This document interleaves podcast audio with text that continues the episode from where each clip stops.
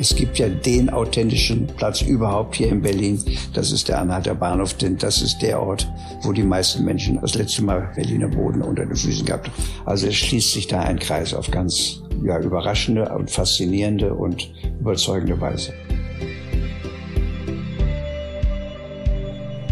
Einen Unruhegeist, so hat ihn vor wenigen Tagen der Tagesspiegel genannt. Tatsächlich ist der Kunsthändler Bernd Schulz wohl einer der umtriebigsten Bürger Berlins. Mit einem Röntgenblick für bedeutende Kunst und gesellschaftliche Zusammenhänge. Der Bremer Kaufmannssohn hat einen guten Teil dazu beigetragen, dass die Hauptstadt wieder so wurde, wie sie heute ist, nämlich weltoffen und kunstvernarrt. Vor 35 Jahren, im Jahr 1986, rettete er eine wunderschöne, allerdings heruntergekommene Villa im Berliner Westen vor dem Abriss und entwickelte sie mit seinen vier Partnern zu einem Auktionshaus von Weltrang, die Villa Griesebach. Aus dem operativen Geschäft hat er sich mittlerweile zurückgezogen, trotzdem ist er allgegenwärtig, dabei wird er doch noch an anderer Stelle gebraucht als einer der Mitinitiatoren des Exilmuseums, das hier in Berlin hinter dem Anhalter Bahnhof entstehen soll. Dieser Tage wird Bernd Schulz außerdem 80. Gemessen an seinem Pensum wohl heute kein Alter mehr. Wir sagen herzlichen Glückwunsch und herzlich willkommen bei Die Sucht zu sehen, lieber Bernd Schulz. Herzlich willkommen bei Die Sucht zu sehen. Vor 35 Jahren haben Sie das Kunst- und Auktionshaus Griesebach mitbegründet. Ganz spontan, worauf sind Sie besonders stolz? Also das Wort Stolz gibt's in meinem Wortschatz nicht. Aber ich bin dankbar, dass es so gut gelaufen ist und dass wir eine wichtige Institution in dieser Stadt und in, auch in unserem Lande sind. Was war Griesebach, als Sie es damals mit übernommen haben? Was haben Sie da vorgefunden vor 35 Jahren? Griesebach war gar nichts. Griesebach war eine Ruine, Fasanstraße 25, dann Fasanstraße 24, wo dann das Gollwitz-Museum, Trakturcafé und das waren die mit am unansehnlichsten Häuser in Berlin, vor allen Dingen Mitte Berlin, Nähe Kurfürstendamm. Und durch die Renovierung, die es dann stattgefunden hat mit dem Denkmalspfleger und vor allen Dingen mit der Deutschen Bank, ist dies zu einem absoluten Juwel innerhalb Berlins geworden und hat die ganze Stadt aufgemöbelt. Und der große Vorteil war, dass man eben Häuser hatte, die man noch aufbauen konnte und die man nicht abgerissen hatte, sodass wir bewahrt wurden vor der schrecklichen Architektur der 60er, 70er und 80er Jahre. Sie meinen die Düttmann-Beton-Brutalismus? Naja, Düttmann, also ich schätze den Düttmann, da gibt es das Wechselparadieses, helle mit tiefer Schauer voller Nacht. Die Akademie ist wunderbar. Das Brücke-Museum von Düttmann ist ganz herrlich. Und dann gibt es das Karstadt, ich glaube, es heißt jetzt Kaufhof oder so am Kurfürstendamm, was ich ganz furchtbar finde. Sie haben sich vor jetzt mittlerweile fünf Jahren aus dem operativen Geschäft zurückgezogen. Wie ist heute Ihr Engagement für Griesbach? Wie kann man sich das vorstellen? Naja, da ich noch 89 Prozent Eigentümer bin, ist es natürlich sowieso schon von der Seite her etwas, was mich weiter interessiert. Aber unabhängig mal davon sind meine Emotionen natürlich sehr groß für diese Unternehmung. Und das hat mit Geld gar nichts zu tun, sondern das hat mit der Ausstrahlungskraft dieses Hauses, was ja sehr vielfältige Ausstrahlungen hat. Vermissen Sie das alltägliche Summen oder nehmen Sie das jetzt nur aus einer anderen Perspektive wahr? Naja, es ist sogar vom Vorteil, wenn man nicht im täglichen Geschäft ist. Aber ich nehme schon das alles sehr wahr, zumal wir auch sehr gut untereinander mit den Geschäftsführern kommunizieren und den anderen Mitgesellschaftern. Und unabhängig mal davon habe ich ja noch verschiedene andere Aufgaben, so dass ich gar nicht darüber nachdenke, irgendwie melancholisch zu werden. Zu Ihren anderen Aufgaben kommen wir auch gleich nochmal. Haben Sie spontan unter sicherlich Tausenden von Anekdoten eine Liebste, was Griesebach und Ihr Wirken und Schaffen hier angeht? Na, meine liebste Anekdote ist die, das geht gleich am Anfang los, sonst würde es überhaupt Griesebach in dieser Form nicht geben. Wir hatten in Berlin ein Vorstandsmitglied, Herr Dr. Wittege, der sich im Zusammenhang seiner vorherigen Tätigkeit in Düsseldorf als Assistent von dem Vorstandsmitglied der Deutschen Bank, Herrn Kleffel, sehr für denkmalspflegerische Häuser in Düsseldorf eingesetzt hat und das mitbekommen hat, was es für eine Stadt bedeuten kann, wenn diese Häuser wieder zurückgewonnen werden. Und hier nun in Berlin Vorstandsmitglied zu werden, hat er sein besonderes Augenmerk eben dieser denkmalpflegerischen Möglichkeiten in Berlin gewidmet und stieß dann von mir auf die Villa Griesbach aufmerksam gemacht, eben auf dieses Haus und versuchte seine Kollegen in Frankfurt, denn dieses war damals mehr eine Außenstelle, zu überzeugen, ob sie nicht das, was sie in Düsseldorf machen, auch in Berlin machen könnten. Und da kam der große legendäre Herr Mertin, der Mann mit dem spitzesten Bleistift der ganzen Bank, um sich das anzusehen, um dann ihn beiseite zu nehmen, als wir diese gemeinsame Besichtigung, ich glaube, es war im November 1983, hier in der Fasanstraße machte, lieber Herr Wittege, das ist für uns zu groß. Glücklicherweise war es aber so, dass die Deutsche Bank vorher noch gesagt hatte, anschließend wollen wir uns noch zum Essen gehen. Und dann sind wir zum Essen gegangen. Und ich, nicht wissend, dass er so Herr Wittege schon abgesagt habe, haben uns dann sehr intensiv unterhalten. Und zur großen Überraschung von Herrn Wittege sagte dann Herr Dr. Mertin, wissen Sie, Herr Schulz, wenn die Deutsche Bank das machen sollte, dann haben wir eine Option auf Sie. Und da habe ich gesagt, ich kenne nur Optionen auf Sachen, aber nicht auf Menschen. Sie wissen schon, wie ich das meine. Und daraufhin habe ich gesagt, lieber Herr Mertin, wenn Sie meinen, dass dies meine Lebensaufgabe werden soll, dann verspreche ich Ihnen das jetzt in die Hand. Und siehe da, während dieses Mittagessens wurde sozusagen die Entscheidung revidiert, die Herr Mertin vorher Herrn Wietege gesagt hat, sondern im Gegenteil, er sagt Herr Wietege, ich finde das so eindrucksvoll und ich habe das Gefühl, dass der Schulz so brennt dafür, ich werde versuchen, meine Kollegen zu überzeugen, das zu tun, denn es ist wichtig für die Stadt und es kann auch wichtig für den Kunsthandelsplatz Berlin sein und es kann auch ein wichtiges Zeichen des Mäzenatentums der Deutschen Bank werden. Und im Nachhinein, Alfred Herrhausen sagte mir das ein, zwei Jahre später, es ist das größte finanzielle Engagement, was die Deutsche Bank jemals mäzenatisch eingegangen ist, lieber Herr Schulz, aber es ist auch das bestgelungenste. Apropos Brennen, ich habe ein Lieblingszitat von Ihnen gelesen von Josef Konrad. Wollen Sie das nochmal wiederholen? Naja, Josef Konrad hat in einem seiner wunderbaren, dramatischen und klugen, wie auch ja viel zu wenig bekannten Romane einen Satz, ich glaube, es ist in der Jugend, wo er heißt, man muss sich im Leben entscheiden. Brennen oder faulen. Wir in der Villa Griesebach haben uns entschieden. Sie sind Bremer Kaufmannssohn. Sie sind aber auch ein großer Berlin-Patriot, der in dieser Stadt viel erlebt und ganz unheimlich viel angestoßen hat. Etwa 1991, als Berlin als Hauptstadt auf der Kippe stand. Da haben Sie sich mit Griesebach sehr für diesen Standort verwandt als Hauptstadt, richtig? Ja, ja, weil ich der Meinung war, dass wenn Berlin nicht Hauptstadt wird, dann wird aus dieser Stadt nichts mehr. Und es hat auch etwas mit der Geschichte zu tun. Es hat etwas mit den Verpflichtungen zu tun, denen eigentlich die anderen Bundesländer damals eingegangen sind. Es war immer die provisorische Hauptstadt und auf einmal sollte das nicht wahr sein. Also es war für Berlin essentiell, dass die Entscheidungsträger politischen Entscheidungsträger nach Berlin kamen, zumal diese Stadt ja sehr stark unter der Mauer gelitten hat und durch den Weggang eben aller großen Unternehmen. Die Deutsche Bank ist hier gegründet worden, die Allianz ist hier gegründet worden, Borsig ist hier gewesen, die AEG ist hier gewesen und, und, und. Alle großen Banken sind hier gewesen und das ist alles vorbei. Berlin war eine Außenstelle und es ist weitestgehend immer noch geblieben, denn es gibt in dieser Stadt, glaube ich, nur ein einziges DAX-Unternehmen, das ist irgendein neues Start-up, aber sonst nichts dergleichen. Und wenn Sie das sehen, nach Frankfurt kommen oder nach Düsseldorf kommen oder nach München, dann sehen Sie, was für eine ungeheuerliche Wirtschaftskraft da ist. Berlin hat ein Erbschaftsaufkommen von 80 Millionen mit den neuen Bundesländern.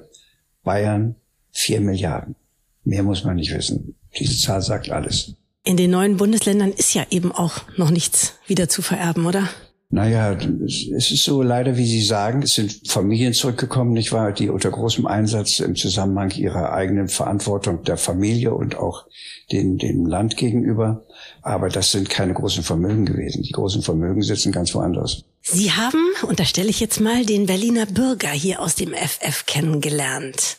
Können Sie den beschreiben? Vielleicht jetzt auch im Unterschied zum Bremer oder norddeutschen Bürger und vielleicht auch im Unterschied vor und nach der Wende, falls sich da überhaupt in der Hinsicht was geändert hat? Eine Bürgerschaft in dem Sinne gibt es in Berlin nicht, weil man muss sich vergegenwärtigen, dass Berlin eben auch personell einen unvorstellbaren Aderlass nach dem Kriege. Man kann das an einem Beispiel festmachen. Es gibt diesen berühmten Club von Berlin, der dann wieder belebt worden ist 1991 von Joris von Trott. Und als er mich fragte, ob ich mit dem alten Abs, weil der noch eines der letzten lebenden Mitglieder von 1945 war, ob er bereit wäre, bei der Mitbegründung oder Wiederbegründung teilzunehmen, habe ich gesagt, gib mir doch mal die Mitgliederliste von 1945. Und das waren 1380 Namen. Von diesen 1380 Namen gab es nur noch einen einzigen Namen, der in Berlin war. Mehr muss man wohl nicht sagen. Der hieß Trendlenburg und der war damals Staatssekretär, die Familie Staatssekretär im Berliner Senat. Aber alles andere war weg. Und hat sich auch nie wieder neu konstituieren können. Konstituiert sich ganz anders, nicht? Wenn Sie nach Kreuzberg gehen oder nach Neukölln gern oder nach Friedrichshain, da ist richtig was los. Aber es sind eben nicht die alten Familien, die gewachsenen Familien, sondern es sind junge Menschen aus der ganzen Welt, die diese Stadt als extrem belebend, faszinierend, anregend empfinden. Und das ist das zukünftige Berlin. Aber wie das in Hamburg ist, über Familien, 300 Jahre, 400 Jahre, 500 Jahre oder Bremer. Mein Cousin ist Mitglied einer Chorgemeinschaft, die ist 1520 gegründet worden. Gibt's alles gar nicht. Berlin ist, wenn man so will, was das anbelangt, eine sehr junge Stadt und eigentlich ziemlich geschichtslos. Die Griesebach-Auktionen im Frühling und im Herbst gelten als Höhepunkte des Kunstjahres. Sie selber haben früher sich auch als Auktionator betätigt, oder? Dieses Kapitel habe ich sehr schnell beendet. Wie kommt das? Naja, Sie müssen dazu sozusagen schauspielerische Fähigkeiten haben. Und die habe ich nicht. Es gibt eine wunderbare Begegnung. George Rickey, der berühmte amerikanische Bildhauer, der über Berlin weltberühmt geworden ist, den habe ich besucht in East Chatham in seinem Residenz nördlich von New York und gehe durch sein Haus und sehe auf einmal eine mir sehr bekannte Korinthzeichnung Künstler Arthur Degner. Und da sage ich, George, die Zeichnung kenne ich doch. Daraufhin sagte er, ja, ja, die habe ich bei dir gekauft. Sag ich, oh ja, ich entsinne mich, ich glaube, du standst hinten in der Tür. Worauf er dann sagte, ja, ja, das war ich. Aber eins muss ich dir sagen, ich habe schon öfter erlebt, dass Leute im Auktionssaal einschlafen, aber dass der Auktionator droht einzuschlafen, das habe ich noch nie erlebt. Jetzt können Sie verstehen, dass ich gesagt habe, das können andere Leute besser. Wenn der Auktionar ein Schauspieler sein muss oder schauspielerische Fähigkeiten haben muss, was muss dann der Kunsthändler vor allem für Fähigkeiten haben? Naja, der muss sein Fach kennen, der muss die Kunst kennen, der sollte die Begeisterung für die Kunst haben, er sollte Begeisterung für Menschen haben und er sollte ein Einfühlungsvermögen haben, was zu wem passt. Und jetzt kommen wir wieder zu brennen oder faulen. Er sollte für den Beruf brennen, denn es ist für mich, kann ich mir keinen schöneren vorstellen. Sind Sie denn gerne in Gesellschaft von Menschen? Wenn es nicht zu viele werden, ja. Also Abendessen bei uns zu Hause nie mehr als sechs. Dann ist es zu laut, oder? Nein, das sind dann, dann bricht so ein Gespräch in der Mitte durch. Und ich habe gerne, dass wenn man am Tisch sitzt, dass sozusagen alle an dem Thema teilnehmen, worüber man sich gerne unterhalten möchte und was einen interessiert. Und in Ihrer aktiven Griesebach-Zeit im operativen Geschäft hatten Sie wahrscheinlich gar nicht so wahnsinnig viel Gelegenheit, zu Hause Abend zu essen, oder? Ich stelle mir vor, Sie waren ständig bei, ja, bei lauter. Ja, das bringt der Beruf des Kunsthändlers mit sich. Da gibt es Ausstellungseröffnungen und also ich habe eine verhältnismäßig kleine Präsenz zu Hause. Das ist sicherlich richtig. Ist das bis heute so? Das ist bis heute so, weil es natürlich mit sehr vielen Reisen verbunden ist. Nicht? Ich bin in meinem Leben bestimmt hundertmal in New York gewesen und, und in London und in Rom und in Mailand und so weiter. Wir sind den Kunstwerken nachgejagt. Und New York war dafür eigentlich der prädestinierteste Platz, insbesondere weil dort sehr viele ehemalige deutsche Juden lebten, die noch das Glück hatten, sich zu retten vor den Nazis und manche von ihnen eben auch in der Lage waren, die Kunst, die sie damals gesammelt haben, mit nach Amerika zu nehmen. So dass man, wenn man in der Fifth Avenue in irgendwelche Wohnung kam, war man nicht überrascht, dass eine ganze Wand mit vier Lesser Uris ausgestattet war. Frühling, Sommer, Herbst, Winter. Ist es denn so gewesen, dass Sie meistens in irgendwelchen Wohnungen in der Fifth Avenue waren oder sind Sie, haben Sie über Ihre Beschäftigung, über das Jagen, was Sie gerade erwähnt haben, waren Sie da auch mal in ganz überraschenden Zusammenhängen? Ich weiß nicht, in, jetzt romantisch gesagt, ganz runtergekommenen Wohnung, wo dann plötzlich ein unfassbares Kunstwerk hing? Oder ist es nicht so klischeehaft? Das ist mehr ein Klischee. Es war nicht alles in Manhattan, es war auch woanders nicht. Also ich auch in Washington oder in Philadelphia oder so. Aber New York war eine der zentralen Punkte. Sie haben vor drei Jahren einen großen Teil Ihrer Privatsammlung bei Griesebach versteigern lassen, um einen Baustein zu liefern für die Gründung des Exilmuseums. Erzählen Sie uns etwas zu der Idee dieses Projekts und auch dazu, wo sie gerade steht.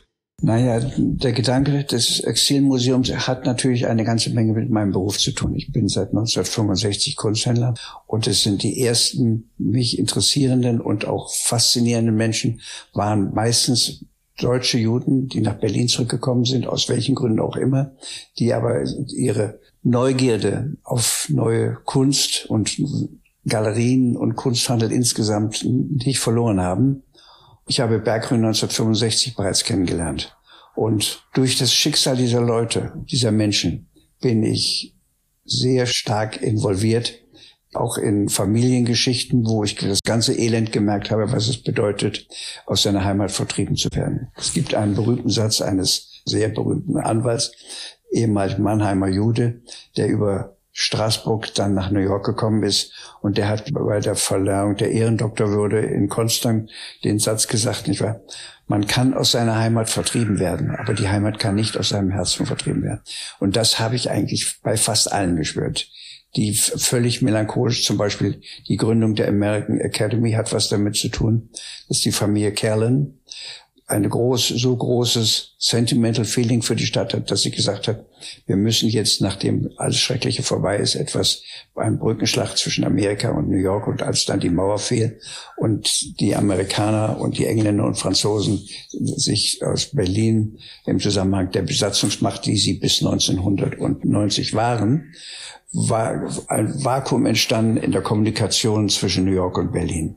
Und da haben sich eben Amerikaner und Deutsche, Richard von Weizsäcker auf der deutschen Seite und auf der amerikanischen Seite dann eben diese Bankierfamilie Kellen und Holborg zusammengesetzt und haben gesagt, was können wir tun?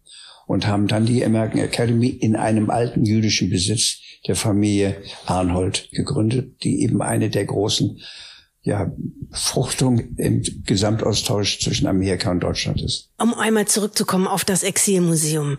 Wie kam es zu der Idee und wo steht das Ganze jetzt? Ja, ja ich war ziemlich erschüttert. Und das Interessante ist, dass es diejenigen, die sich jetzt damit beschäftigen im Zusammenhang unserer Idee, es selber nicht verstehen. Und das mündet in dem Satz von Gauck, warum erst jetzt?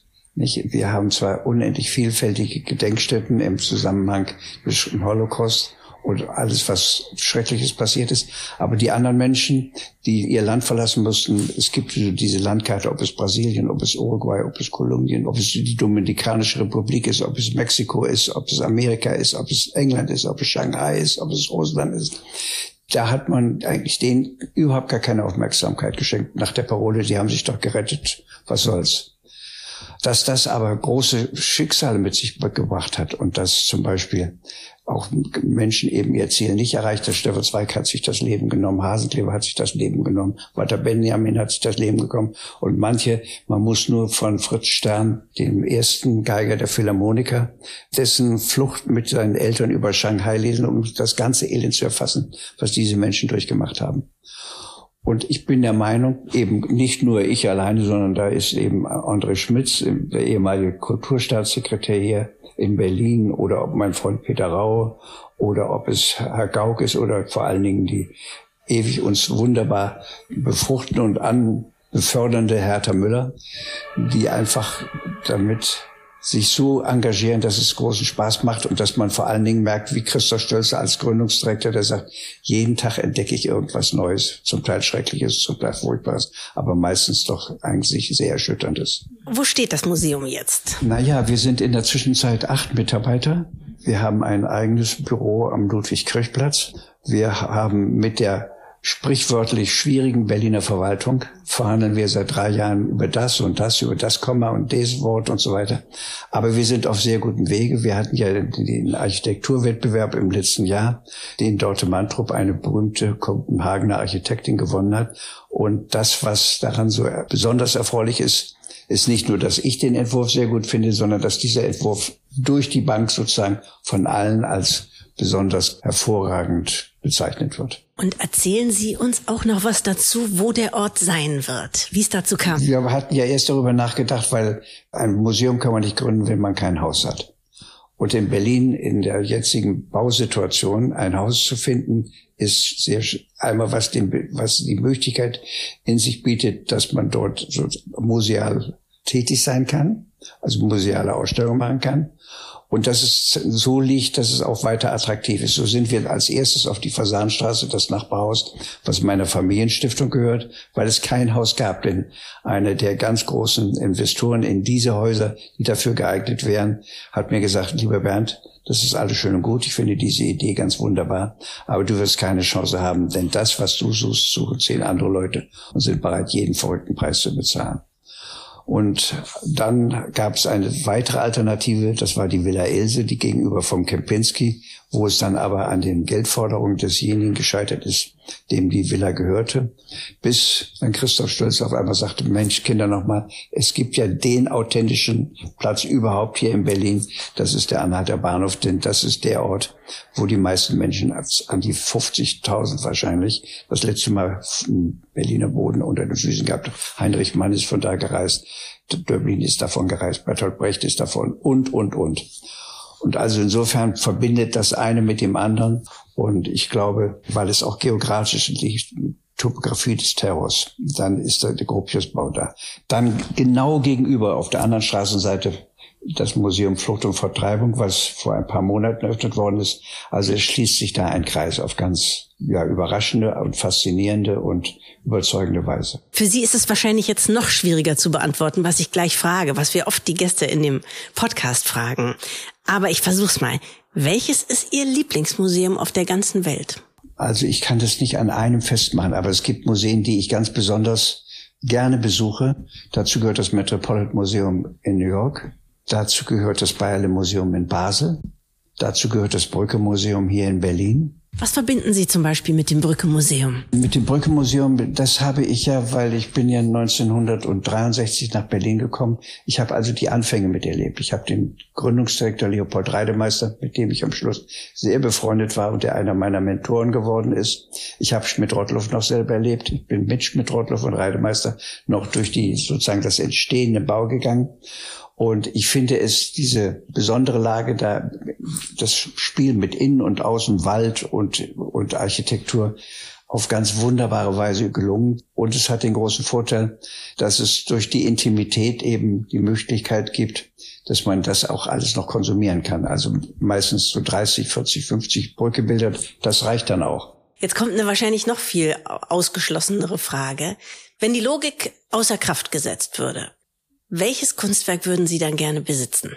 Das ist eine nicht zu beantwortende Frage. Da gibt es einfach zu viel. Wissen Sie, Sie die von Ihnen schon erwähnte Handzeichnungssammlung, die ich 2018 verkauft habe, eben als Grundstein und Anschubfinanzierung für das Exilmuseum, zeigt ja, dass ich über fünf Jahrhunderte als ich die Kunst gesammelt habe. Und wenn ich gekonnt hätte, dann über zwei, dreitausend Jahre, wenn ich mir vorstelle, die ägyptische Kunst oder islamische Kunst oder griechische Kunst oder römische Kunst. Und abhängig mal davon habe ich da hinten eine sehr schöne Stele äh, aus der griechischen Zeit um 200 nach Christus. Also ich bin für die Kunst zeitlich ganz offen und es fällt mir ganz wahnsinnig schwer, das zu reduzieren. Sie sehen ja auch hier im Zusammenhang ob das hier nun dieses große Blumenbild von Beugel ist oder ob es da das Bild von Korinth ist, Frau mit, mit Maske und so weiter. Also mein Herz ist dafür nun ganz groß und kann ganz viel aufnehmen. Ich las, dass Sie sich vorgenommen haben, nur noch Kunstwerke zu kaufen, die unter 1000 Euro kosten. Stimmt das? Das stimmt und das halte ich auch durch. Und manchmal komme ich in einen Stand und sage, ich kaufe nur bis 1000 und dann sagt er, dann kostet es jetzt 1000. Jetzt haben Sie ganz bald einen runden Geburtstag. Schenken Sie sich da irgendetwas? Nein, ich bin nur dankbar, dass es mir so gut geht, dass ich gesund bin und dass ich sozusagen das Gefühl habe, dass es eigentlich seit meinem 50., 60. in meinem Leben sich nichts verändert hat im Zusammenhang der Vitalität, der Freude, der, der Begeisterung und des Brenns. Was soll man sich da noch anderes wünschen, ja? Wenn Sie das wollen, bin ich wünschlos glücklich. Im Prinzip habe ich alles. Was will ich mehr? Ich habe eine tolle Familie, ich habe eine wunderbare Frau. Ich habe eben noch sehr viele Herausforderungen, die mich, die mich jung halten und die mich in Trab halten und die mir großen Spaß machen und mir jeden Tag das Gefühl geben, dass es ein erfülltes Leben ist. Ich danke Ihnen sehr für das schöne Gespräch, Herr Schulz. Das war die Folge 35 von Die Sucht zu sehen mit Bernd Schulz. Wir freuen uns schon wieder auf unsere nächsten Gäste und natürlich auf Sie. In zwei Wochen wieder neu auf griesebach.com, Spotify, Apple, YouTube und überall, wo es Podcasts gibt.